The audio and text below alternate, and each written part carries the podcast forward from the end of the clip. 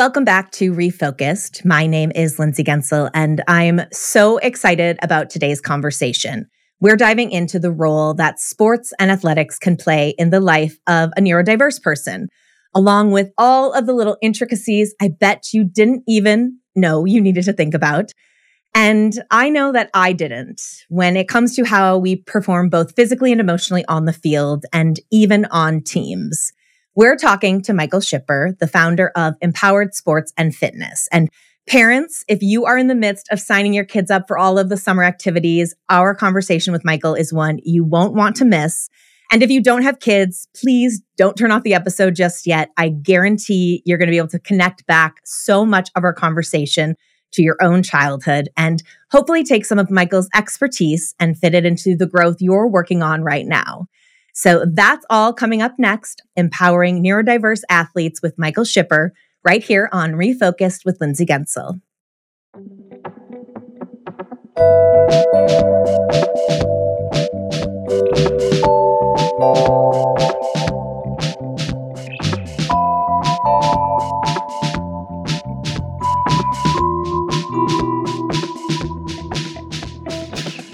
It might not sound like it, through your AirPods or over your radio speaker, but I'm tall. I'm taller than average. I'm a little over 5'10, which means one of the first questions that comes up when people meet me is What sports did you play growing up? Now, granted, the older I get and the more removed I get from my sports playing days, the less these conversations come up. But when I first started working as a journalist, I worked exclusively in sports. And so it was a natural conversation starter for people. The pipeline from athlete into sports journalism is pretty apparent the second you turn on any sporting event. And my answer was always the same. No, I gave up organized sports. I wasn't competitive enough, which is partially a true answer. But at the time, it was all I could come up with to explain why, even though I loved a handful of team sports, I never stuck with them. Obviously, now, all these years later, following an ADHD diagnosis and loads of therapy and self growth, I know it was a lot more complicated than that. And my I'm not competitive enough answer was much more intertwined with the truth that whatever I was playing at the moment couldn't keep my attention. And I was comparing myself to my teammates who had decided that whether it was volleyball, basketball, softball, dance, it was their activity and they were going to be the absolute best at it. And I was really content doing a lot of things and being decent, which is a generous observation for some of the activities I took on growing up. The thing is, if you're neurodiverse, you could love organized sports or you could hate it. And like so much in our lives, that relationship can evolve. It can very much be a personal thing, but like so much else, it's also heavily influenced by the environment around you, your coaches, your teammates, what's happening at home, at school, and even more so, what's happening in your brain. Throw in some undiagnosed or unmanaged ADHD, and it can make sports and athletics downright miserable. I realized that one of the biggest issues I had growing up was being on teams with coaches who just weren't for me. Did I know that at the time? No. Was it even a possibility if I had realized I needed a different style or a different coaching approach that I would have been able to bring this up to them? That's like the most definitive no ever. But times, in a good way, they are a changing, and we are starting to acknowledge and demand a change in the environments we are creating for our children. Michael Shipper is the founder of the New York City based Empowered Sports and Fitness, where he combines his expertise as a personal trainer with the expertise of his own lived experience. And what I just talked about, it's a huge part of the underbelly of the work he is doing to help neurodiverse people, ranging in age from two and a half all the way up into their 40s, find their place as an athlete, whether it's through organized sports or their own individual goals.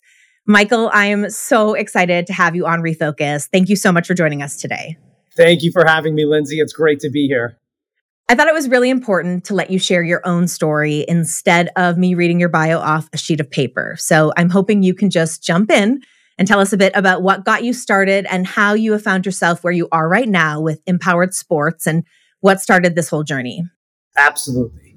So I started Empowered Sports and Fitness because of my own life experiences. At the age of five, I was diagnosed with a learning disability, which was language based as well as retrieval based. And because of that, I ended up leaving a mainstream program and I entered into a school in Greenwich, Connecticut called Eagle Hill that specialized in working with kids with learning disabilities. And while I was there, I learned everything that I needed to know about me, how I learned best, how I processed information, uh, how I reacted to certain tasks that were thrown my way, especially when things got challenging.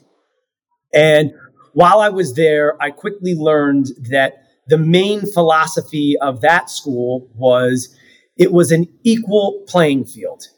Whether it was in the classroom, whether you were participating in after school programs and sports, in the classroom, everybody got a chance to read aloud.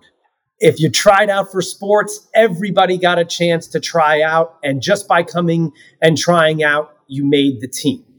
So it didn't matter how fast you could read or how fast you could run on the field. Everyone was treated equally. And that is exactly what I've done with Empowered Sports and Fitness. I've created an environment where families can come here, feel safe, have a great time, and provide them with the same experiences that I had growing up and doing it for their children. I want to put a pin in something that you said there, talking about your experience and realizing that it wasn't the norm. And I want to come back to that. But before we do, I want to talk about the work you're actually doing. You have this gym. And I mentioned, you know, you're talking about people ranging in age from two and a half up into their 40s. So that's a very wide demographic of people. Tell me a little bit about some of the programs that you guys are running and what you are doing specifically to work and help neurodiverse people. Sure. So, first and foremost, we are considered youth fitness specialists.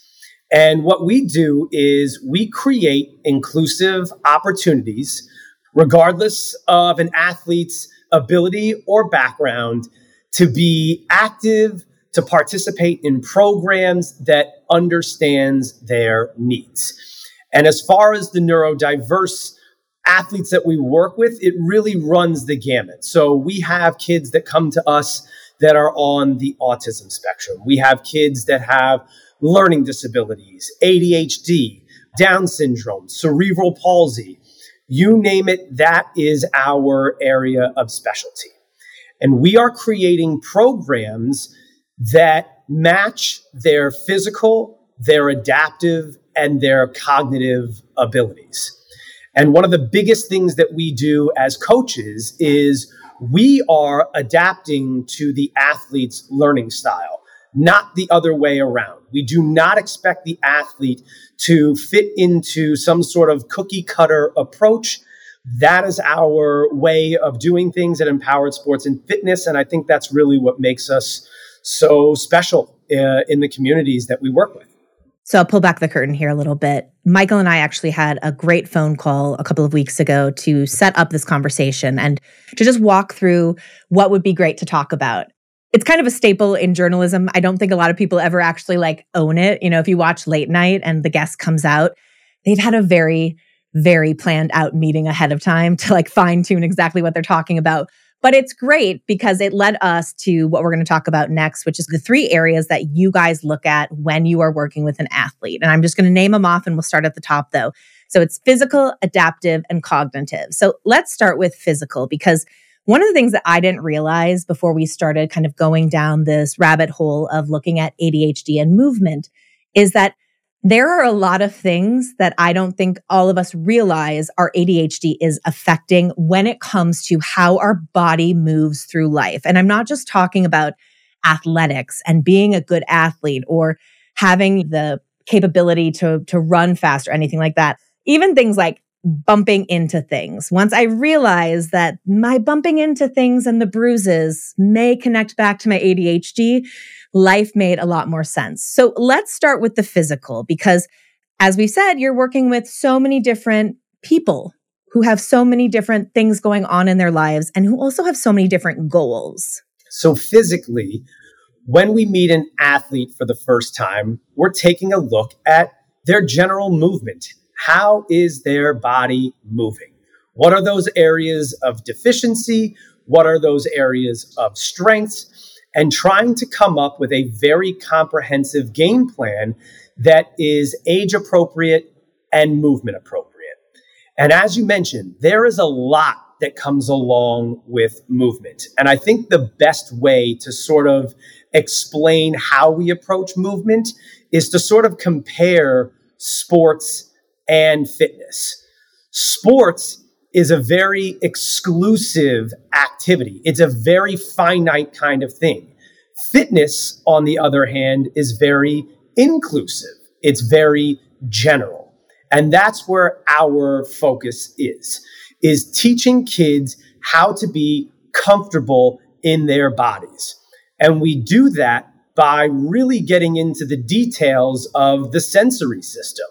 And it's a large focus on what are called perceptual motor skills. And that's everything from visual tracking to auditory processing, vestibular awareness, which has to do with balance, body awareness, which has to do with your body parts and where they are in space, your right side versus your left side, crossing the midline. There's temporal awareness, which has to do with rhythm. There's so much that comes into consideration when moving our bodies. And that's exactly where we start with our athletes. And from that baseline, we create progression to the point where we're helping our athletes to master movements. And that's exactly what we focus on. I have a curveball I'm going to throw you here for just a second. In an ideal world, every neurodiverse person would get to sit down with someone like you and talk about all of these things individually. And we just know that that is not the case. And so we have a lot of listeners who are gearing up for summer and they're signing their kids up for activities. What are some things that they could be thinking about or paying attention to for their own child? Or even if they're trying to add more movement into their own lives about how they move and things to think about in respect to what you mentioned that are just some things that they could be taking note of on day to day basis? Sure. So, two things that we do here at Empowered Sports and Fitness, where we remove the competitive aspect from movement, is dance and yoga. Those are great ways for kids to really explore movement and really get to know their body and that input that they need through their sensory system one of my favorite follows on Instagram is a woman who goes to the gym and she just moves her body in ways that feels good and she records it. And it's this 45 minute video sped up of her just doing all of these movements. And I think sometimes we get so caught up in wanting to look a certain way. And I don't mean physically look a certain way, but you know, how we're behaving and being aware that everyone's watching us. And sometimes you just have to remind yourself, like, you need to do what feels good to you. Agreed. Absolutely. Just to throw out some other activities aside from dance and yoga, consider individual type activities. So, rock climbing is also a great option. I know some families have even done things like horseback riding and swimming lessons, bowling, things that really take away the competitive edge and allow you to just focus on your body, having fun, moving, participating, those are the kinds of suggestions that I make to families when they come to us trying to figure out what other activities that their kids can potentially join. And that competitive nature really does put a brick wall up for a lot of people at a certain point. There comes a certain point where only ones who are good enough to get to the next team advance. And that takes away so many opportunities for people who enjoy it, but just don't fit into this crazy system we have of competitive youth sports. Yes. So I would actually now venture into now that we're sort of talking about the competitive nature of sports, for many of the families that we work with, that leads into the adaptive piece. And that's mainly the reason why families seek us out is because they find that the organized sports approach is not necessarily the best approach for their kid. They're looking for a program that can make sports fun and engaging and creative and imaginative And they are looking for someone who really has an understanding for, well, my child, when we're trying something new, how do they tolerate or engage in that new and novel activity?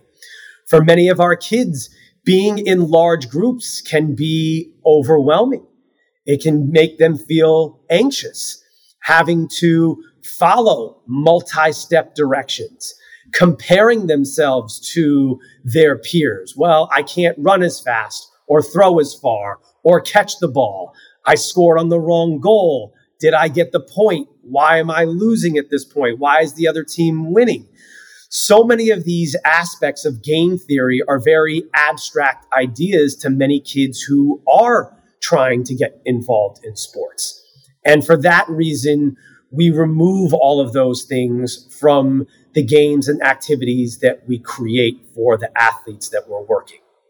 And in doing so, we're creating structure, we're creating routine, we're creating consistency, we're developing emotional behavior and improving upon many of those social and emotional skills that I think families look for when they're joining an organized sport. I'm wondering if you can touch a little bit on that shift in the mindset of trying to move away from the comparison game.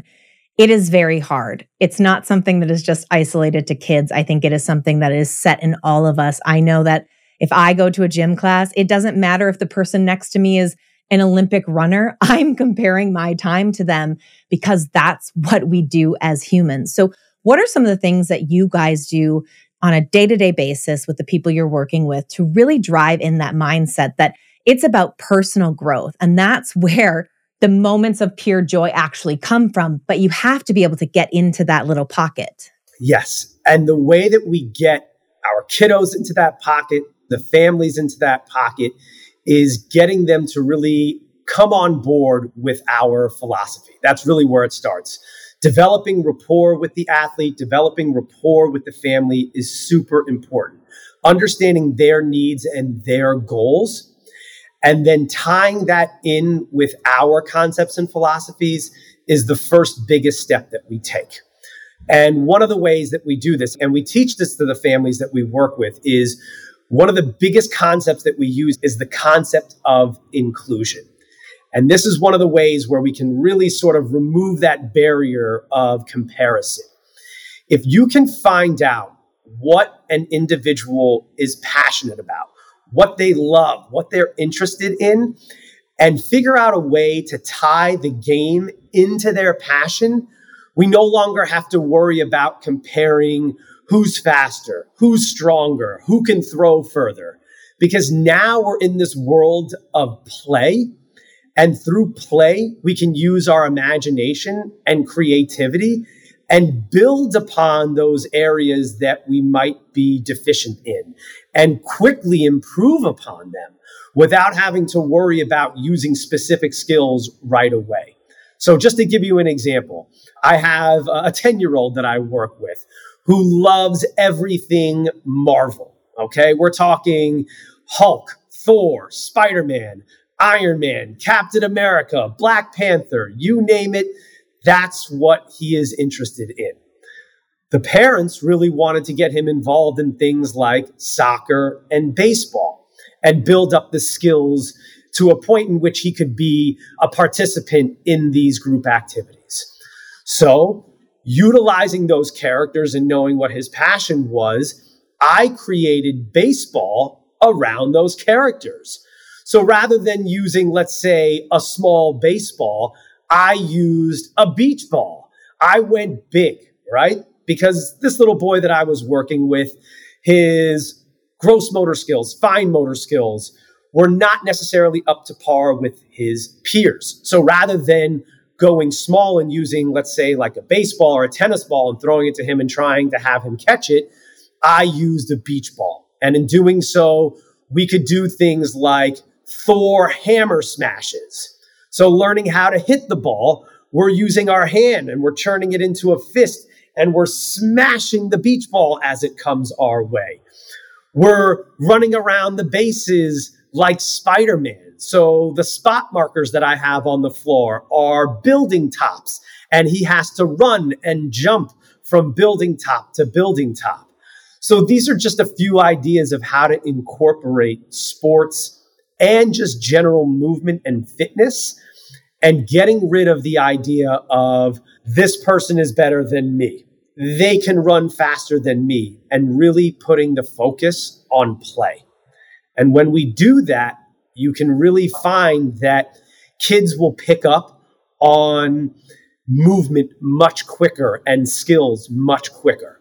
I have a special young athlete in my life. He is a snowboarder. And one of the things that I find so admirable about him at the age he's at is that every day he goes to a competition and he gets done and he compares his performance to all of the things that were happening that day the type of snow they had, the weather, how he was feeling. And it just reminded me it's so hard for us, I think, to separate day to day and competition to competition and that it's going to be different. And so I'm wondering how you kind of work through some of those frustrations that might come when you get somebody who comes and they're Hulk smashing the beach ball, you know, across the field. And then two days later, that same momentum or energy isn't there. And you can kind of see the wheels turning that they're going, Oh, I'm not good at this any longer. And again, I go back. This is not isolated to just kids. This is very much something that I think all humans deal with is we forget that sometimes we are starting over at a different place than we ended the last time we were there.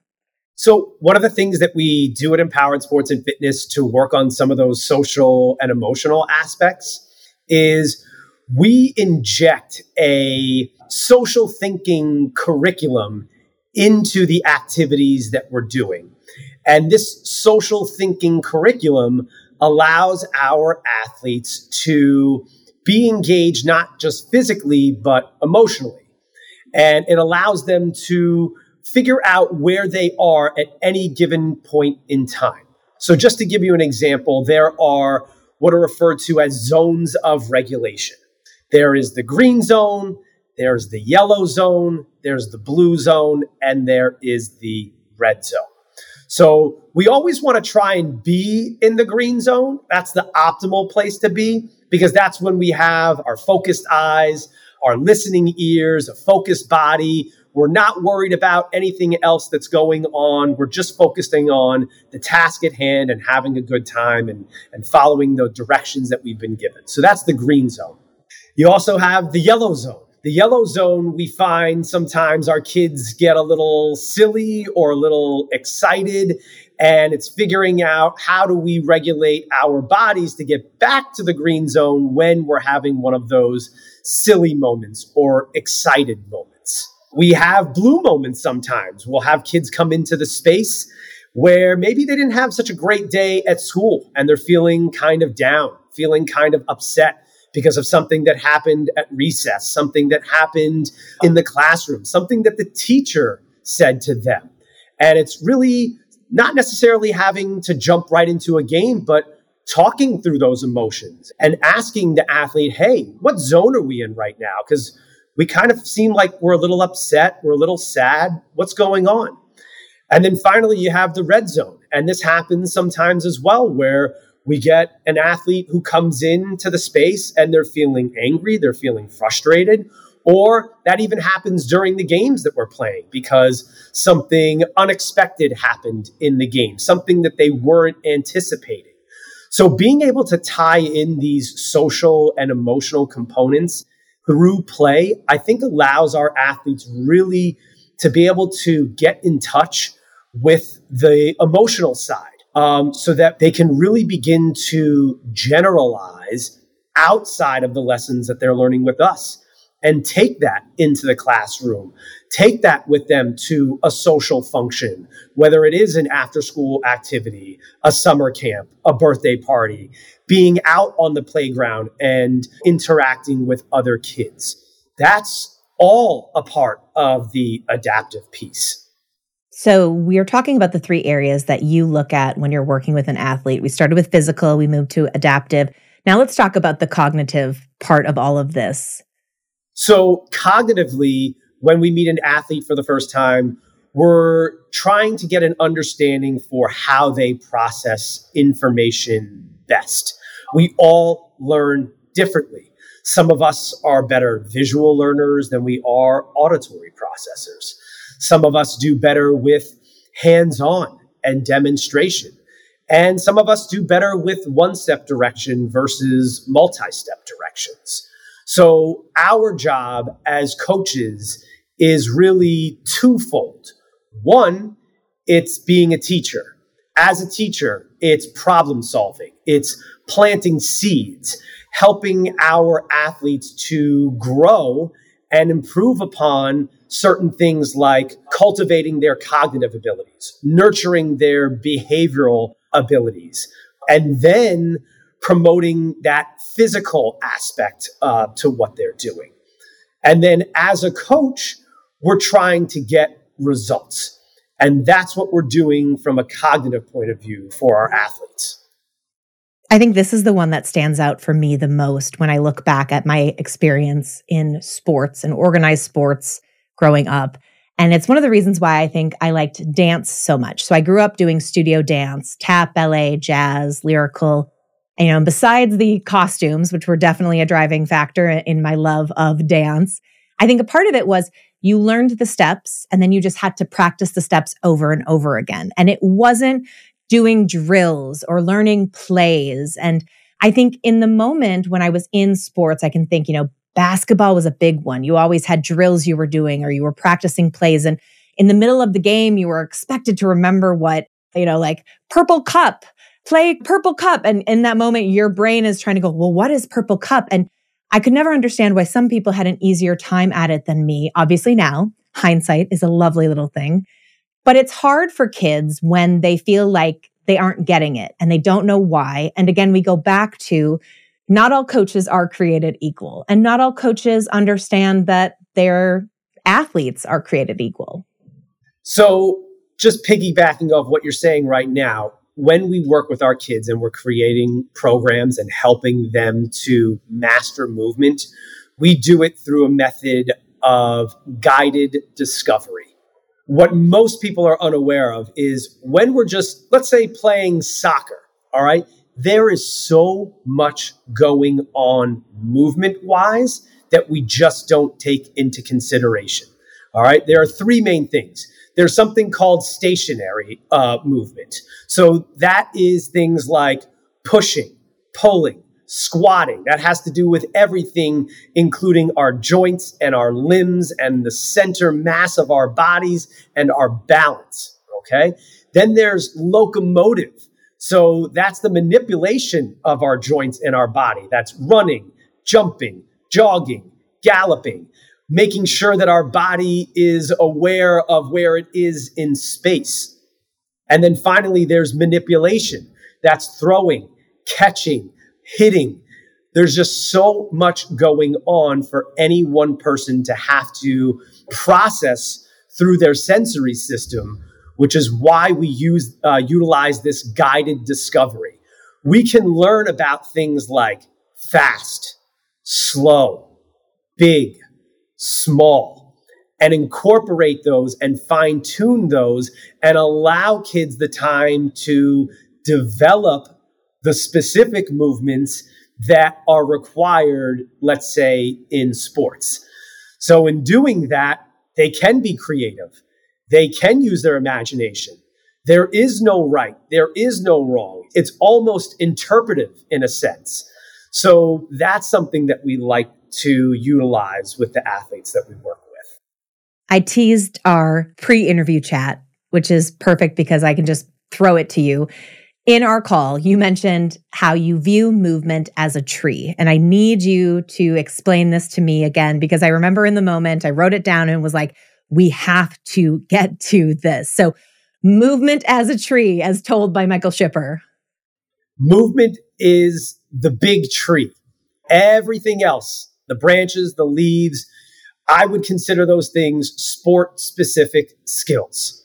So, in order to get better at those skills, we have to help our children develop the information that their body is processing.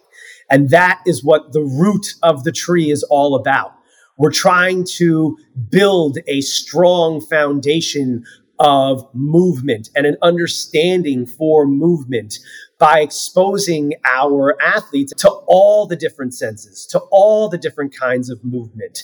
Uh, and in doing that, they can be competent and confident in the variety of movement that, that we throw their way. So, unfortunately, I think as a society, we get so hung up and so focused on the smaller aspects, the details, the branches and the leaves, the sports, because of what comes along with those things. And that's primarily the social and emotional aspect. Well, if my kid's not participating in a group, then he's not making friends. If my kid's not participating in a sport, they're not learning how to follow directions, take turns, sharing. Uh, they're not regulating their behaviors. And that is something that we have to sometimes regress before we can progress. We've got to take a few steps backwards in order to take two or three steps forward. And that's what I mean by focusing on movement as more of the tree and rather than the branches and the leaves. It's a trope for sure. And it's pretty much in every kind of coming of age movie or television show. The father who is the star athlete, wants their son to follow in their footsteps. And the son, for whatever reason, whether they have no interest in sports or they don't have the talent, and it's this tug of war of passing along the legacy. And I'm wondering from your experience and your expertise, how you look at how that plays a role in how we're setting kids up to essentially fail at something before they even get started or are even able to find something that they enjoy. That actually happens a lot we have families that when they were in school, both high school and at a collegiate level, they played sports and having kids that are not as athletically gifted or in tune with being a part of a sports program is something that we definitely have conversations with our families about. Additionally, we'll have times where we have siblings and the younger sibling is more athletic than the older sibling. And this can lead to frustrations, not only for the older sibling, but for the parents themselves. And I have to ask sometimes the parents to just take a pause and have them answer one question for me. And that is while they were in so and so program, how was your child's confidence? What did you notice? And a lot of times they'll explain to me that they noticed that their child's confidence plummets. And it does because it's just not a good fit for their learning process. It's best for them to sometimes be in a program again where the competition, where the winning, the losing, the having to score and make the winning touchdown or, the final point of the game is not the best situation for their child. Being in a program where they can come in and be themselves and have someone who understands how they think, how they like to do certain things, that's a great option, a great beginning, a place to essentially start over. And when we can sort of repair and build that confidence, then we can sort of go back to the discussion of okay, what other programs can we try and get your kiddo into aside from empowered sports and fitness? I want to ask so, right now, the DSM puts ADHD diagnoses into three categories hyperactive, inattentive, and combined type. I think a lot of kids who fall into the hyperactive area get pushed into sports or get pushed into activities to run their energy down, to take care of that, you know, the bursts that is probably what pushed them to be assessed for ADHD in the first place. On the inattentive side, you know, using myself even as an example, it was never enough to keep my attention. I was always wandering. How do you work with these two separate things? And you kind of mentioned it a little bit with the young boy you're working with. You know, you fit what is his interest in that moment. But is it harder to get started with a kid who falls into the inattentive side? Honestly, not really. For me, because I guess I have the experience and I'm working with it every day, it's not as difficult as you think, especially when you're utilizing that concept of inclusion. One of the tools that I do utilize with an athlete is a check in system. So for kids that are hyperactive or inattentive, having structure as a part of play is also key. So having a check-in system of where after we play one game rather than 10 games, I'm able to ask that athlete, "Hey, during that game, did we have focused eyes?" Yeah, we did.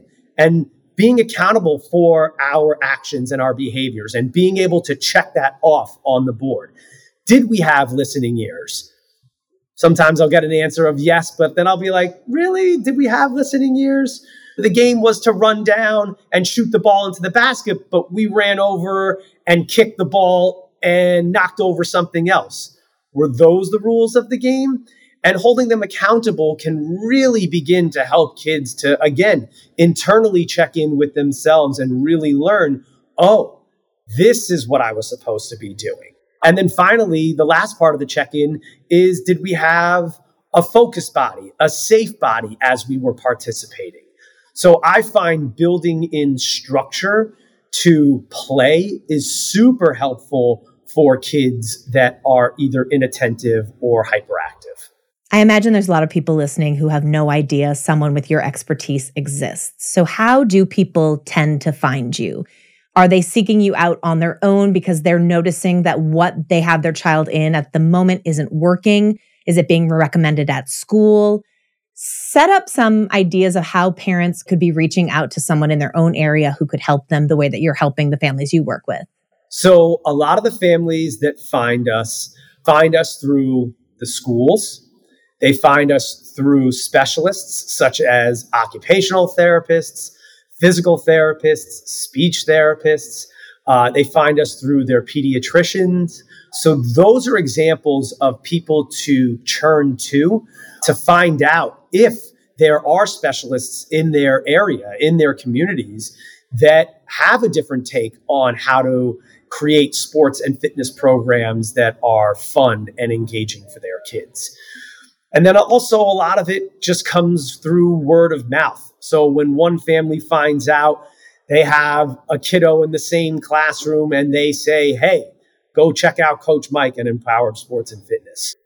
It's clear you're very passionate about what you do, but I want to give you a minute to share why the work you're doing matters and what you see on a day to day basis that makes this method and this idea of how to build up a child, what makes it so important?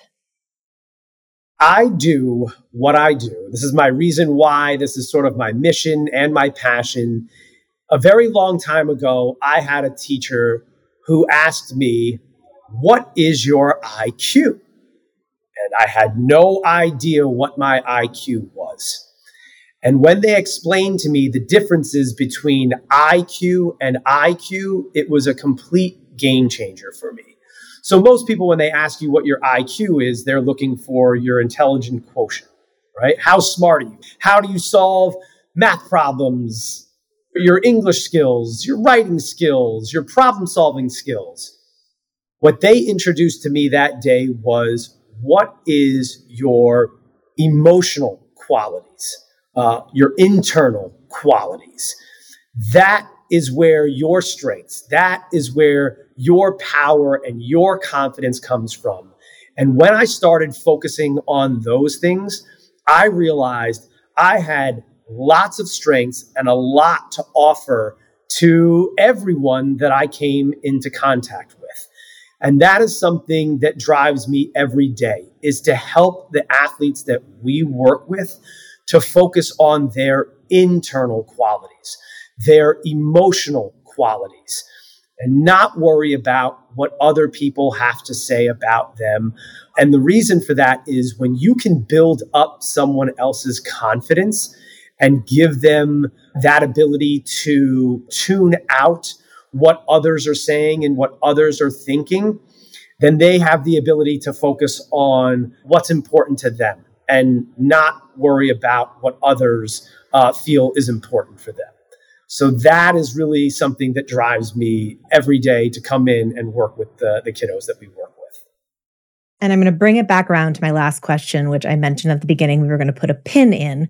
When you think back at your time at this school where inclusion was such a focus, do you feel that what you were able to see and kind of the growth you were able to see, not only for yourself, but for the people around you and those opportunities and kind of this even playing field that really opened so many people up to new experiences?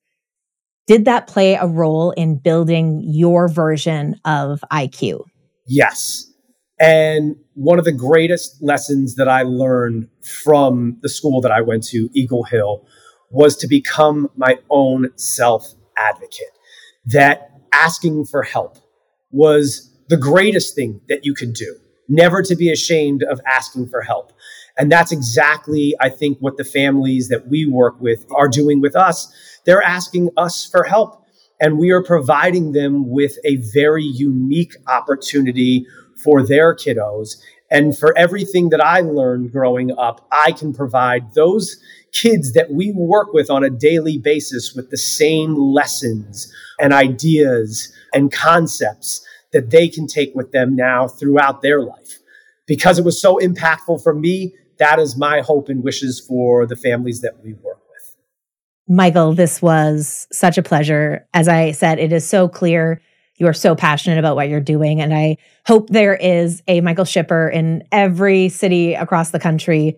If you would like to learn more about the incredible work that Michael is doing, you can head over to their website. It's empoweredsportsandfitness.com. And that's all one word, empoweredsportsandfitness.com. And of course, like always, we've shared the link to that in our show notes.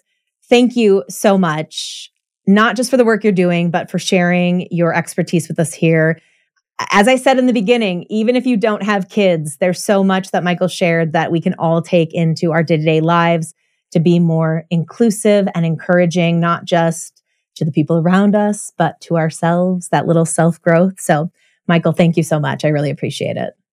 Thank you, Lindsay. It's been a great pleasure and honor to be on your show today. Thank you.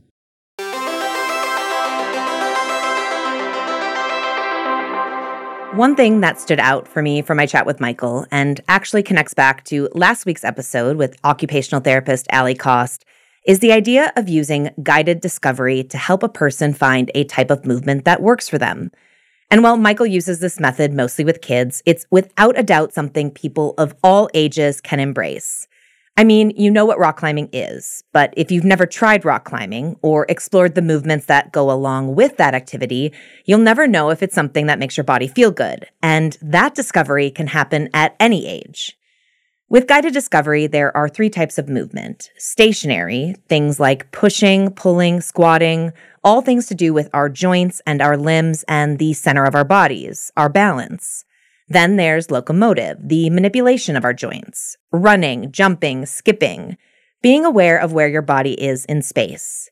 And finally, there's manipulation. Think throwing, catching, hitting. As Michael pointed out, all of that can be a lot for the body's sensory system to take on. So, using guided discovery to help a person understand how certain movements make their body feel is a great way to start the process of introducing a person to exercise and helping a person who might be stuck in a rut get them back up and moving. It really does feel like the perfect episode to be heading into summer with, with so many activities about to get underway. And I also love Michael's underlying message on the importance of embracing play, regardless of your age. That's something we all need to be reminded of, summer vacation ahead of us or not. Thank you so much for hanging out with us this week. Remember, an easy way to support the show is to leave us some love online, whether that means giving us the good old rate, review, subscribe, or by sharing us with your social networks, maybe a favorite episode or a story you really connected with from our first refocus together last year. And we've made it easier for you to show us that love. You can head to the show notes to find a direct link to share a review on your favorite streaming platform right now. Refocused is a collaboration between me, Lindsay Guentzel, and ADHD Online, a telemedicine mental health care company that provides affordable and accessible ADHD assessments and treatment plans, including medication management and teletherapy To learn how they can help you on your journey, head to ADHDonline.com. A huge thanks to our managing editor, Sarah Platinitis, who does so much work behind the scenes for Refocused. It's the stuff that you rarely see, but it keeps us on track and moving forward. And she is, without a doubt, the voice of reason that I need pretty much every single day. Our coordinating producer, Phil Rodeman, who came out of retirement to give podcast life a go, he is the tech wizard who never makes me feel silly for not knowing how anything works. And it's been so great to see him grow as a producer over these last few months. Al Chaplin is our go to for all things social. Their instincts are always on point, and I'm so grateful for their creativity and tenacity when it comes to building Refocus Pod's social media presence.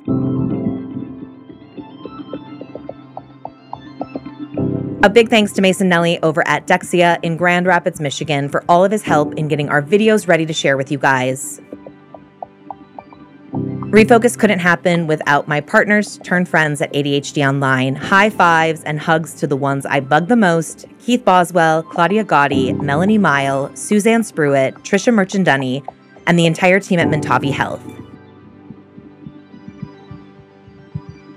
Our show art is created by Sissy Yee of Berlin Gray, and our music was created by Louis Inglis, a singer songwriter from Perth, Australia, who was diagnosed with ADHD in 2020 at the age of 39.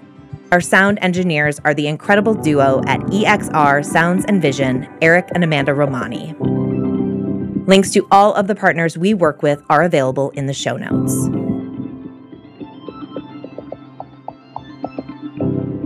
To connect with the show or with me, you can find us online at RefocusPod as well as at Lindsay Guentzel. And you can email the show directly hello at refocuspod.com. That's hello at refocuspod.com.